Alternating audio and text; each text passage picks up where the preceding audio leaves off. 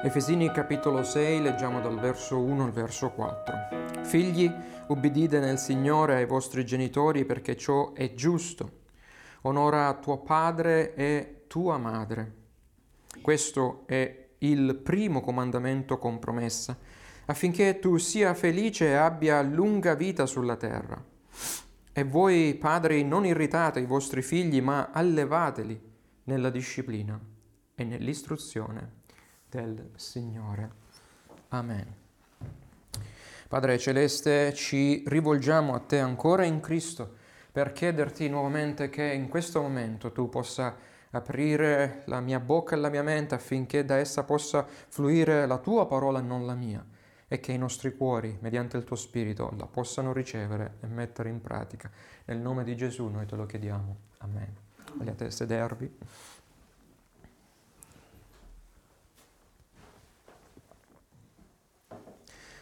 Come leggiamo in Romani al capitolo 1, il peccato non ha soltanto corrotto le più basilari relazioni di questa società, ma ha anche deturpato i rapporti familiari, portando i figli a ribellarsi contro i propri genitori, scrive Paolo capitolo 1 verso 30, e i genitori a non essere più in grado di educare amorevolmente i propri figli.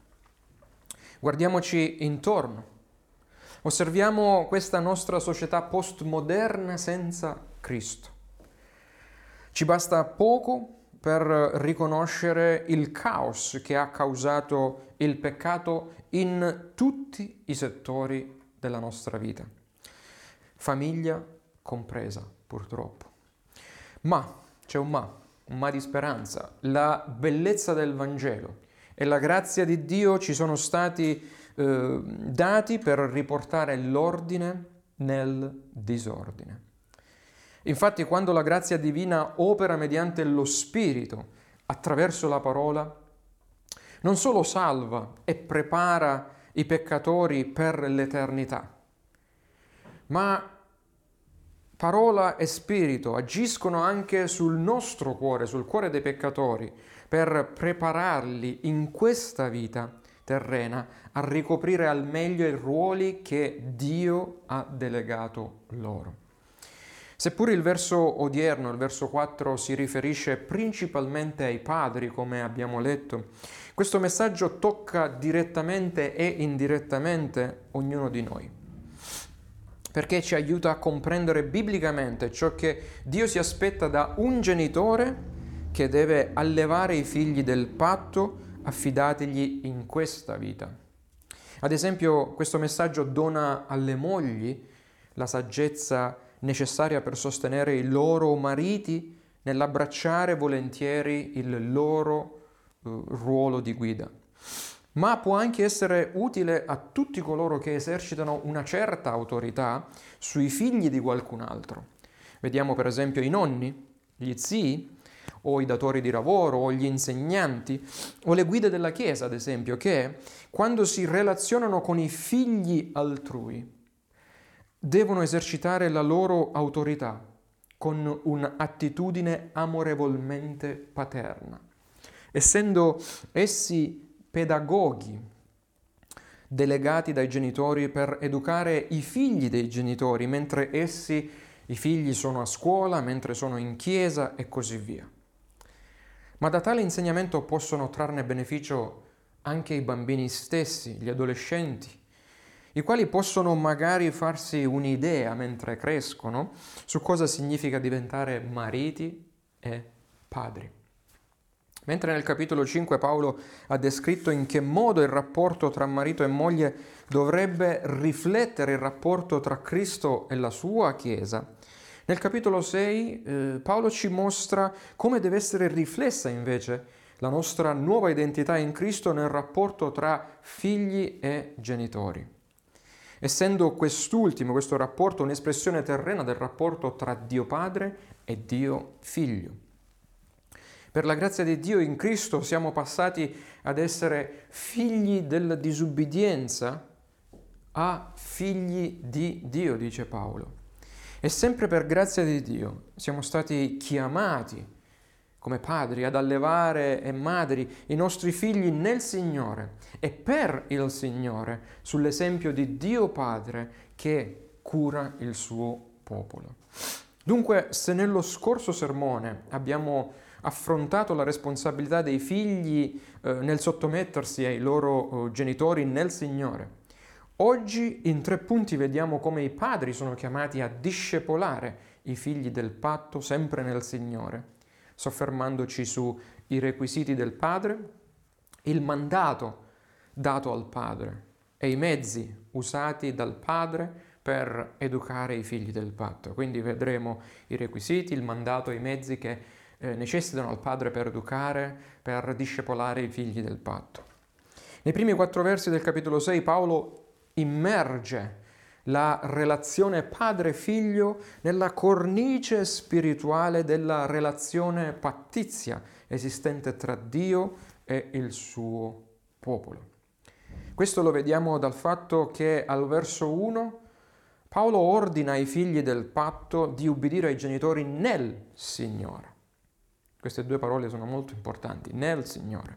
Concludendo poi al, il, questo paragrafo al verso 4, ordinando ai padri del patto di allevare i propri figli nella disciplina e nell'istruzione del Signore. Come vedete, inizia con nel Signore e finisce con del Signore. Mette una cornice chiara all'interno del quale poi dona dei comandamenti specifici. Ora, per allevare un figlio nel patto o del patto nel Signore, eh, non nel verso 4, ma in diversi altri punti della scrittura, la scrittura ci suggerisce che il padre deve possedere certi importanti requisiti spirituali. E questo è il nostro primo punto. Tra i tanti requisiti ne menzionerò solo alcuni, quali la grazia, l'amore, la guida autorevole, la visione e la preghiera. E questi saranno un po' l'introduzione agli altri due punti. Il padre del patto deve vivere nello stato di grazia. Non possiamo essere veri padri secondo Dio se prima ehm, non siamo, senza prima essere veri figli di Dio. Quindi non c'è un vero padre secondo Dio se questo padre non è prima un vero figlio di Dio. Nessuno può allevare un figlio nel Signore se egli stesso non è prima nel Signore, è sottomesso all'autorità del Signore. Tutti possiamo generare figli carnali senza la grazia, fuori dalla grazia, ma non possiamo essere veri padri spirituali per i nostri figli senza essere nella grazia. Vedete, solo se i padri sono legati in modo redentivo a Dio tramite Cristo, possiedono la nuova vita di Dio avendo la mente rinnovata di Cristo. Solo allora questi padri possono allevare i figli secondo la parola di Dio.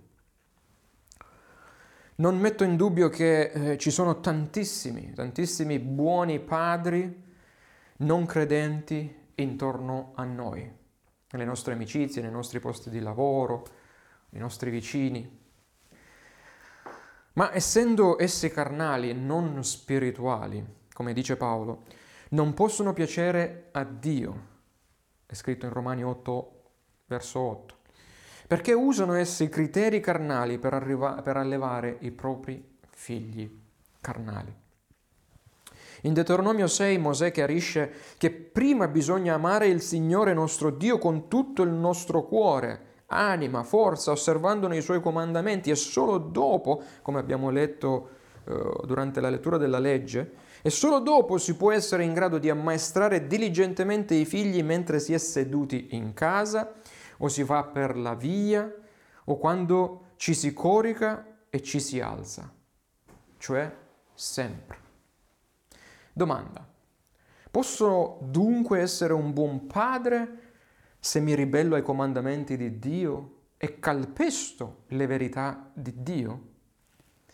Può forse un padre cieco guidare un altro figlio cieco? No. Il secondo requisito che un padre deve avere è l'amore sacrificale. L'amore sacrificale verticale per il Signore ed orizzontale per la moglie e per i suoi figli. Se vuoi sapere se possiedi tale amore agape, richiesto dalle scritture, basta che tu faccia tre domande ai tuoi figli. Se essi rispondono a tutte e tre con un risoluto sì, allora caro padre sei sulla buona strada. Non sei ancora perfetto, ma sei sulla buona strada. La prima domanda da chiedere a tuo figlio o tua figlia è sei certo che tuo padre ti ama? Seconda, sei certo che tuo padre ama tua moglie? Terza, e quando un giorno sarai sposato o sposata, ti piacerebbe avere una famiglia come la nostra? Così come in agricoltura, anche se concimi a dovere una pianta, essa non cresce e non prospera se non trova il suo clima adatto. Allo stesso modo i figli non possono essere allevati nel Signore se nella famiglia il padre non fa vedere praticamente l'amore sacrificale.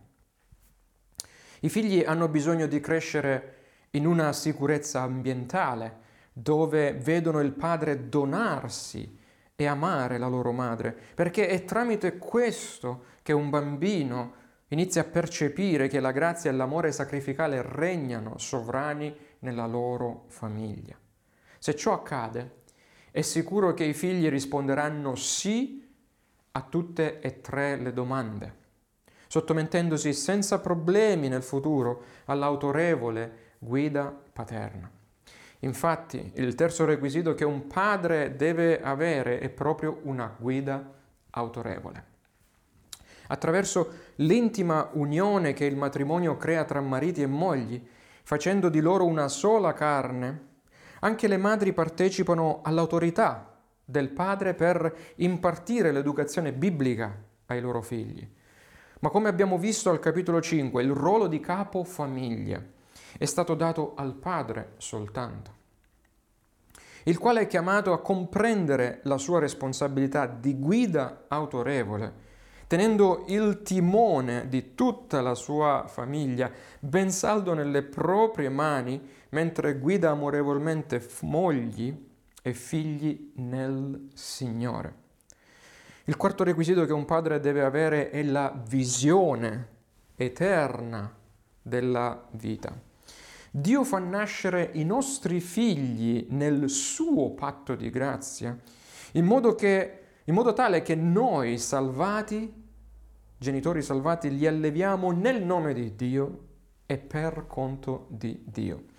Essi ci vengono affidati per un tempo molto breve affinché noi, loro genitori terreni delegati, li alleviamo nella sua verità e per Lui che è il loro Padre Celeste e Creatore eterno. Noi non dobbiamo imporre loro i nostri obiettivi terreni. Devi fare questo perché io voglio che tu diventi questo e quello. Bensì, mentre essi crescono, noi dobbiamo creare le condizioni intorno a loro per farli fiorire al meglio, aiutandoli e a dirigersi verso ciò che Dio ha in serbo per loro. Apprezzo immensamente il come i miei genitori hanno riconosciuto in me gli obiettivi divini, sostenendomi in essi durante la mia vita. Infatti, dopo avermi concesso di studiare, privandosi delle loro risorse e salute per farmi diventare un ingegnere, non hanno poi rimpianto i loro sforzi fatti quando sono stato chiamato ad appendere l'ingegneria al chiodo per rispondere alla chiamata ministeriale rivoltami da Dio. I genitori e il padre in particolare devono avere una, non, una visione non terrena e limitata, ma una visione eterna della vita per crescere i figli in vista dell'eternità e della chiamata che Dio ha rivolto a ciascuno di loro.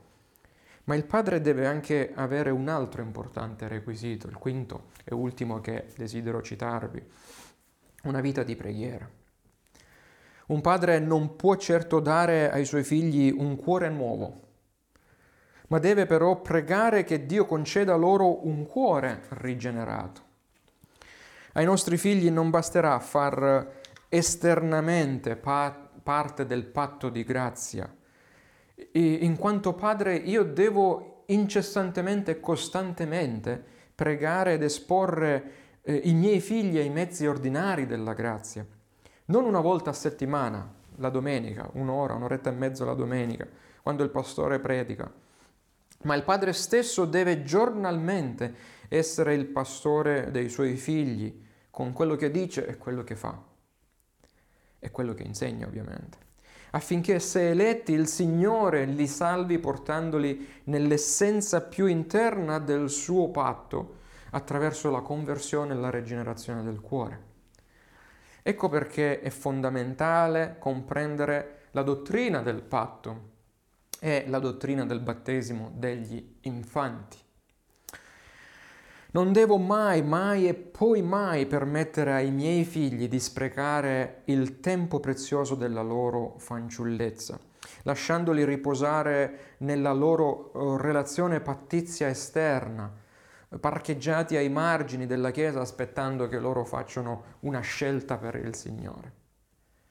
Sono figlio di pastore, tanti pensano sono nato in Chiesa, dunque sono a posto. No, la nostra deve essere un'incessante preghiera affinché noi possiamo vedere un'autentica fede salvifica maturare nelle vite dei nostri figli dal principio, da quando essi vengono messi al mondo. Dobbiamo lavorare per questo. Quindi come padri dobbiamo impegnarci a lottare per la loro vita spirituale nella preghiera, parlandone con loro, sì, ma anche parlandone con Dio, implorando che il Dio del patto di grazia possa adempiere le promesse del patto di grazia nella vita dei figli che Egli ci ha affidato. Questi requisiti spirituali ci portano così a vedere da vicino il nostro secondo punto, il mandato divino dato al Padre. Nel verso 4 Paolo impartisce ai padri due comandi. Il primo è un comando negativo, non fare, non irritate. E il secondo è un comando positivo, fate, cioè allevateli nel nutrimento e nell'ammonimento del Signore. Vediamo ora il comando negativo.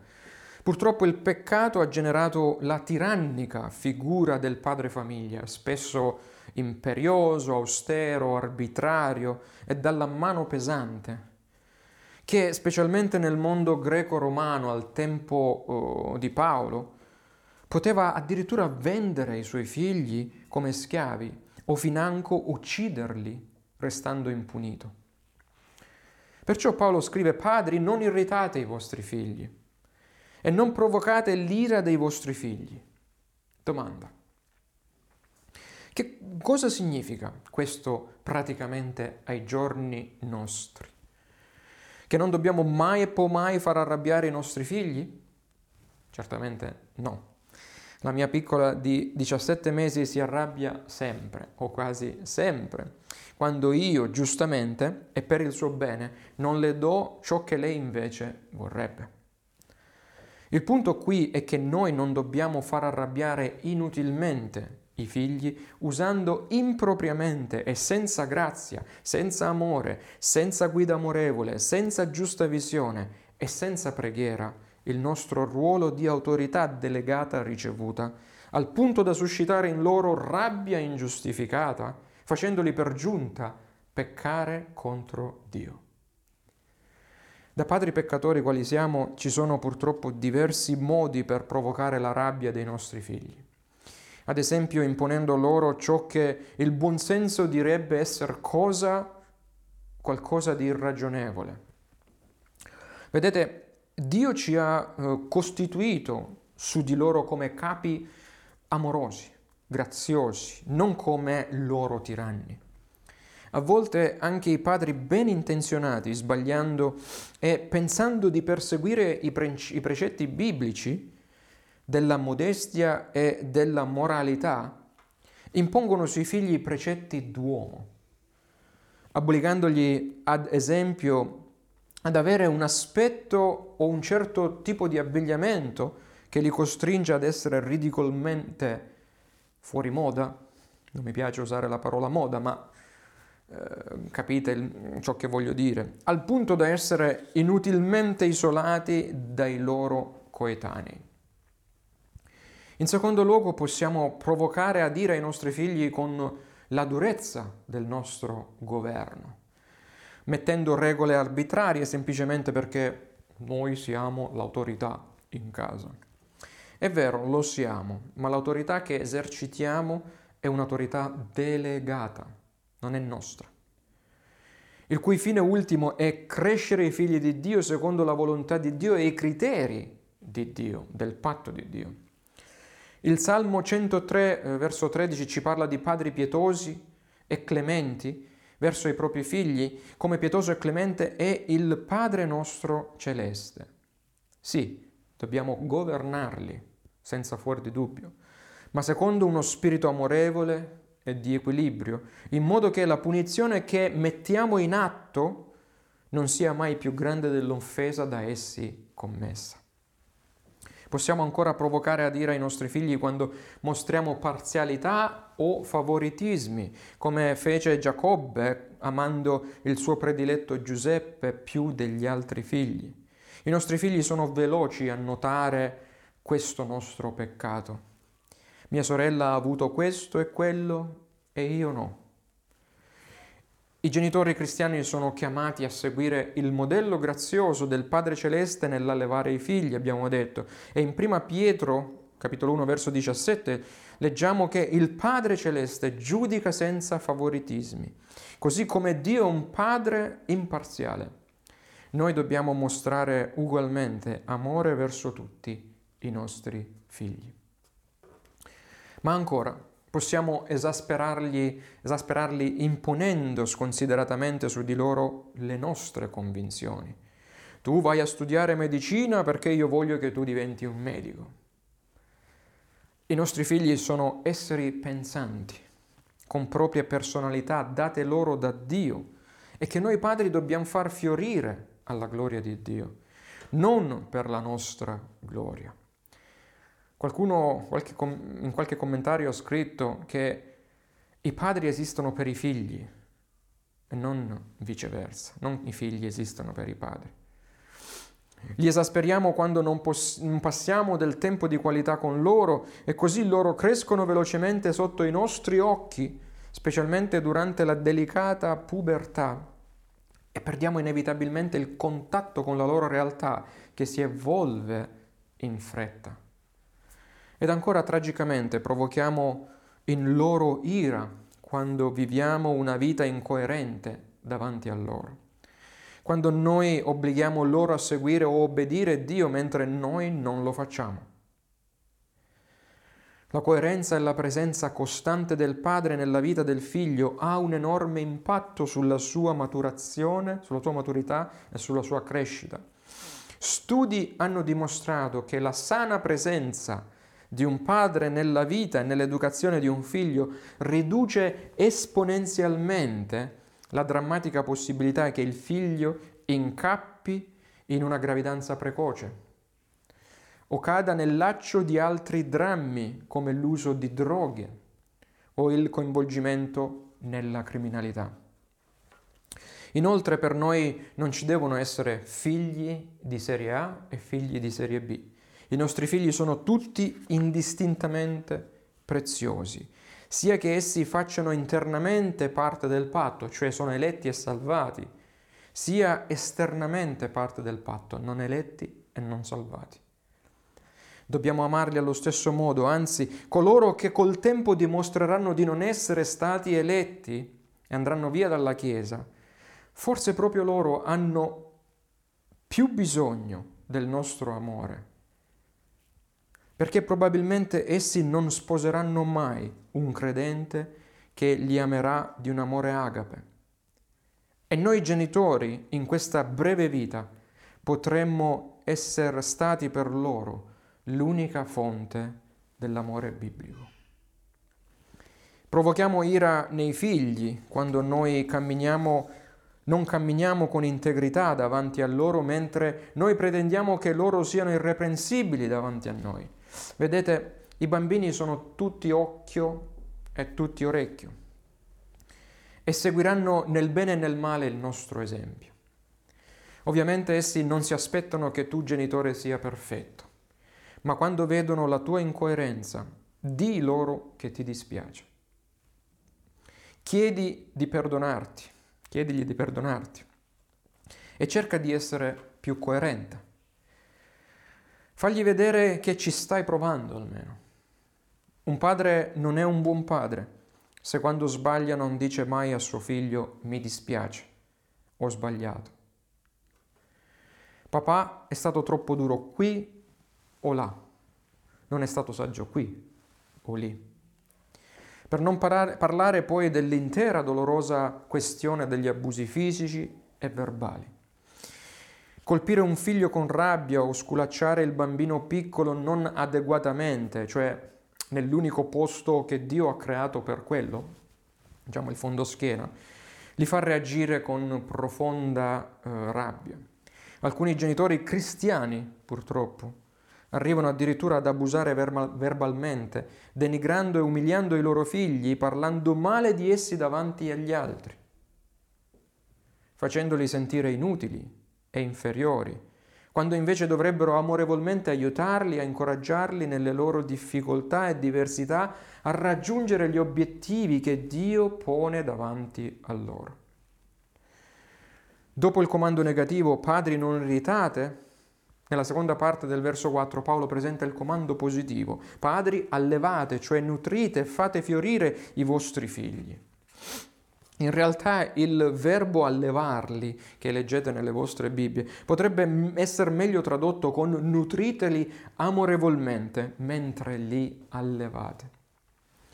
La stessa parola è usata una sola altra volta nel Nuovo Testamento, otto versi prima, nel capitolo 5, verso 29. Infatti, dice Paolo, nessuno ha mai odiato la propria persona, anzi la nutre con la cura e la cura, scusate, teneramente, come anche Cristo fa per la Chiesa. Non è forse vero che ognuno di noi fornisce eh, il proprio corpo con tutto il necessario eh, per il suo normale sviluppo e sostentamento? Questo è ciò che Paolo chiede a noi padri.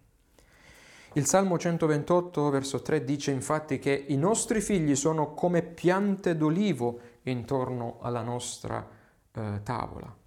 Dobbiamo nutrirli amorevolmente e conservarli in uno stato di salute e forza, poiché il compito del padre è quello di prendere quel giovane fascio di vita immaturo e non, non ancora sviluppato e per grazia di Dio fornirgli tutta la cura e il nutrimento necessari per farlo diventare un uomo e una donna fatta, per poi mandarlo fuori dalla propria cerchia domestica affinché il figlio viva la sua vita alla gloria di Dio, per il bene della società e per il benessere della Chiesa. Padri, non è il portare lo stipendio a casa il nostro mandato principale, ma nutrire, allevare e addestrare in ogni ambito della vita i figli del patto è la nostra radicale vocazione. Lo stereotipo che il padre costru- cos- contribuisce alla concezione del bimbo e porta poi a casa lo stipendio e basta, lasciando tutto l'onere della crescita alla madre, non è affatto un concetto biblico. Ma come ordina Paolo, siamo chiamati a nutrire e curare ogni aspetto dell'umanità dei nostri figli affinché nel timore di Dio essi possano affrontare agevolmente le totalità delle responsabilità che la vita li porrà dinanzi pian piano, perché essi non saranno solo la nostra lettera per un tempo in cui noi non ci saremo più, ma essi saranno i futuri padri e madri dei figli che Dio a volta, a sua volta darà loro i futuri membri della Chiesa, i futuri vicini loro, del loro prossimo, i futuri mariti e le future moglie, mogli dei loro coniugi e si spera i futuri discepoli e servitori del Signore nostro Gesù Cristo. Vedete, oggi siamo totalmente impegnati, presi, oberati eh, da tante e tante altre eh, cose che parcheggiamo ormai i nostri figli davanti ai televisori, davanti ai cellulari, quando essi non sono parcheggiati nelle, negli asili, quando non sono parcheggiati nelle scuole o nelle scuole domenicali delle nostre stesse chiese. Tali istituzioni possono certamente aiutarci nel nostro compito di nutrirli, ma tutte queste istituzioni non devono eh, soppiantare, sostituire la figura paterna che Dio ha istituito nella famiglia come ruolo guida per lo sviluppo totale dei figli. La scuola è semmai un mio temporaneo sostituto e Dio Padre devo vigilare affinché queste istituzioni non uh, guidino i miei figli fuori strada, lontano da Dio. Perciò io padre devo vigilare sugli insegnamenti, devo vigilare su, sugli insegnanti, sui monitori delle scuole domenicali, essere in contatto con loro, sapere cosa insegnano a mio figlio, perché davanti a Dio io e solo io sono responsabile anche di quel che essi ingoiano mentre sono a scuola, nella scuola che io ho deciso di iscriverli per parcheggiarli lì per il loro bene, ma è sempre mia responsabilità vegliare anche su quello. Davanti a Dio io, Padre, sono responsabile per ogni area della loro vita e quando uso altre persone per aiutarmi nelle mie responsabilità, certo non posso insegnare ai miei figli tante e tante discipline, quindi mi avvalgo di altri esperti, ma quando lo faccio devo controllare assicurandomi su ciò che essi fanno ai figli del patto che io metto nelle loro mani, i figli di Dio che io do nelle loro mani. Quindi questo è il mandato dei padri. Non irritate, ma nutrite i figli del nostro, nutrite i figli di Dio e nel nostro ultimo punto, andiamo a vedere i mezzi a disposizione del Padre per nutrire i figli del patto, ossia allevarli nella disciplina, dice Paolo, e nell'istruzione. Ma in realtà cosa intende Paolo con le parole disciplina e istruzione? Nella eh, nuova Diodati non è scritto istruzione, ma ammonimento. È un po' più vicino la traduzione della nuova Diodati. Non è semplice tradurre dal greco il significato completo di queste due parole.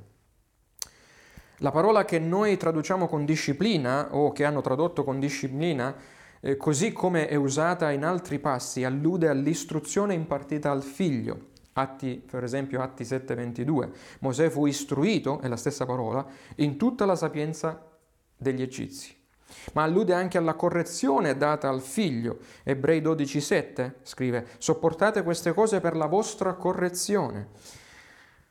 Dio vi tratta come figli, infatti. Qual è quel figlio che il padre non corregga? Ma disciplina significa anche l'educazione fornita al figlio. Seconda Timoteo 3:16, ogni scrittura ispirata da Dio è utile a educare alla giustizia. Dunque allevare e nutrire i figli nella disciplina significa formarli attraverso un'istruzione positiva e un comportamento attivo del padre che educhi e corregga la loro crescita secondo la volontà di Dio. Traguardo questo che deve essere raggiunto con la combinazione di nozioni e regole, eh, regolamenti, comandi dati al figlio del tipo fai questo, non fare quello, ma se vogliamo disciplinare o dare un'istruzione positiva ai nostri figli, significa anche che all'occorrenza dobbiamo far rispettare loro queste regole con le buone o con le cattive. E dobbiamo, abbi- le regole che abbiamo loro imposto, regole che riteniamo essere ragionevoli, scritturali e amorevoli per il loro benessere. Quindi significa anche usare la verga di tanto in tanto, disciplinare. Chi risparmia la verga odia il figlio, ma chi lo ama corregge, lo corregge per tempo. La seconda parola usata da Paolo è ammonimento, tradotta come istruzione nella nuova riveduta. Questa è la stessa parola usata da Paolo in 1 Corinzi 10:11. Ora tutte queste cose eh, avvennero loro per servire da esempio e sono state scritte per ammonire noi. O in Tito 3:10, ammonisci, ammonisci l'uomo settario.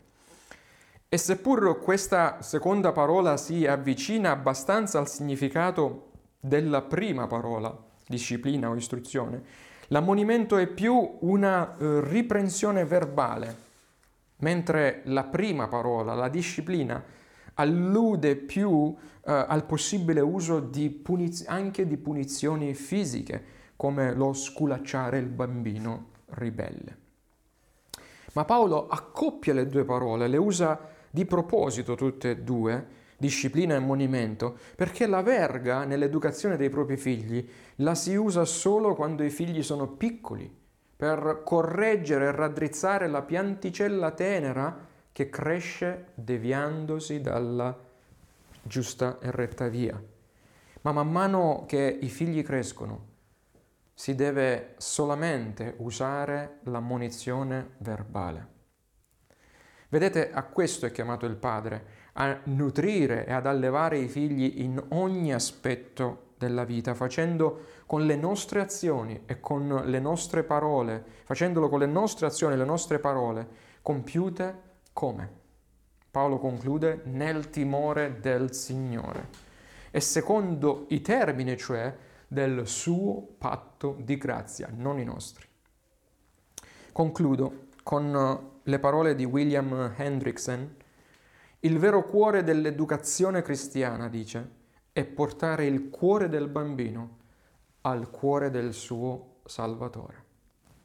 Wow. Certamente senza la grazia, lo ripeto, il vero cuore dell'educazione cristiana è portare il cuore del bambino al cuore del suo Salvatore. Certamente senza la grazia e lo Spirito di Dio in noi, questo alto mandato sarebbe un compito impossibile per tutti noi.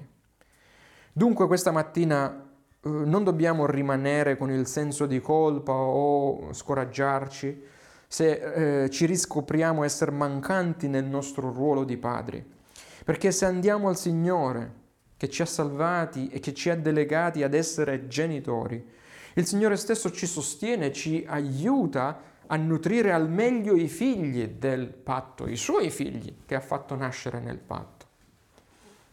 Certo, soltanto il Padre Celeste è perfetto, solo Lui. Noi tutti sbaglieremo ancora ed ancora, ma nella misura in cui, scrive Paolo, saremo saturi della parola, cioè ripieni del suo Santo Spirito, saremo di benedizione per i nostri figli, nutrendoli nella disciplina, e nell'ammonimento del Signore ed essi ne gioveranno per tutta la loro vita. Vogliamo pregare. Nostro Padre e Dio misericordioso, ti ringraziamo per aver dato ai genitori l'alto onore ed onere di far fiorire i figli del patto che tu concedi loro. Aiutaci, aiutaci a guardare a Cristo, autore e compitore della nostra salvezza ed anche sostenitore delle nostre relazioni familiari.